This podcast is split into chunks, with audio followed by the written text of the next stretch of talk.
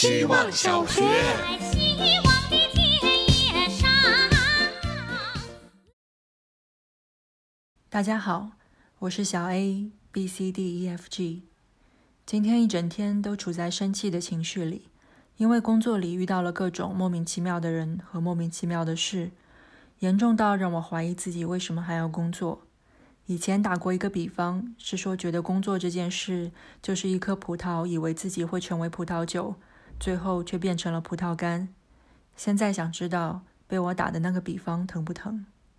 一整天的崩溃，在晚上到家后口渴的不行，又怎么都拧不开一瓶元气森林而爆发。生气，因为没有得到元气而想放火烧了森林。嗯，我在说什么呢？这一天里也像这样冲口而出了很多话，有时带着理智，有时带着情绪，有时一个兜里揣一个。现在正在反思是不是不该说这些，不该这么做。但我一直不是一个三思而后行的人，三思我就不行了。希望小学。大家好，我是小鱼。你信命吗？我是信的。我觉得有些人在有些事上就是不擅长，怎么尝试都做不好。就比如我做饭这件事吧，我对食物的要求真的算挺低的，吃饱就行。这让我勉强得以接受自己那根本不能和人分享的厨艺。正常情况下做出的菜不是淡而无味，就是咸到想吐。不正常情况下就更复杂了。今年仅有的两次做的味道还算能吃，还没来得及嘚瑟就开始拉肚子。其中一次边拉肚子还边发烧，被迫进医院，还做了核酸检测。也许你要建议从简单些的食谱入手，而我实践的经历是在牛奶里放麦片，然后进微波炉加热，麦片会像喷泉一样爆炸。朋友给两只大闸蟹，说特简单，你放锅里蒸十分钟就行。在我顺利的把大闸蟹放上蒸锅后，结果切姜片的时候，一刀下去，大半片手指甲或者血一起飞了。我妈有次来把所有菜做好，临走前吩咐说：“你吃的时候热下就行。”我热了不到三分钟，盘子碎了。希望小学。大家好，我是小包包。每个人都不止一个身份，扫一眼 App 就能清点。拿微博举例，大中小号来一套，平行世界很容易实现。不过就在今天，我号没了。很多朋友在疫情期间因发表过激言论遭遇炸号，而我是因为换了手机异常登录而被炸。我的网络性死亡像车祸，白发人送黑发人了。这是陪伴了我七年多的微博，记录了很多的心动与寂寞。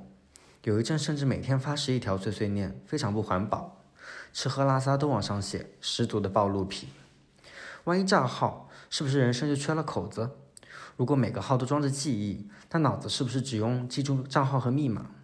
如果想看的风景，Google 和 AR 就能实现，为何还要旅行？如果爱过的证据都数字化，那爱是否不朽？炸号的当下，我甚至获得了重生的侥幸。希望小学。大家好，我是小金钱豹。今天我想分享的主题是美好生活的习惯。有一件让我自己觉得很羞耻的事情，就是当我打开别的博主 vlog 的时候，的确会充值到一些生活的动力。意识到这一点时，我已经涂着和博主相似颜色的指甲油，刷着他推荐的小商品了。这个觉察让我对自己一个生活习惯很心虚。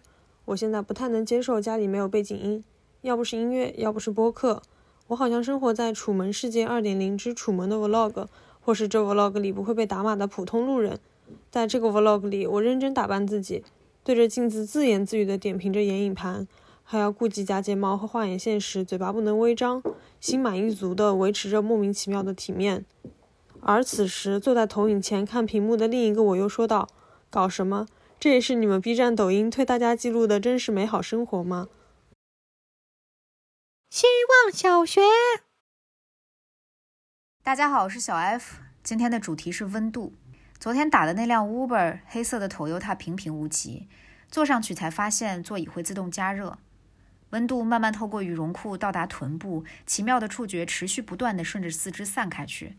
不出一会儿，我就像一块被水浴加热的牛排，从心脏到脚趾甲盖同时暖和了起来，被隔绝在离身体只有一毫米的冷空气之外。加热座椅的温度让我人生中第一次意识到臀部的伟大。同样是身体部位，臀部比手迟钝，比脸颊活得糙，却有着无比细腻的温度感知能力和触及全身的温度调节能力。下车来到办事的地方，排队的人群坐在椅子上，一个一个往前挪。我前面的大哥挪开，我就坐在了他坐过的椅子上。不出意外，椅子上残留着温热的感觉。我的臀部和大脑突然间开始对话。臀部说：“再把刚才的流程走一遍吧。”大脑说：“这是那个陌生人的体温。”臀部说。又能在这大冷天里暖和起来了。大脑说：“这是那个陌生男人臀部的体温，还是听臀部的吧？温度只是温度而已啊。”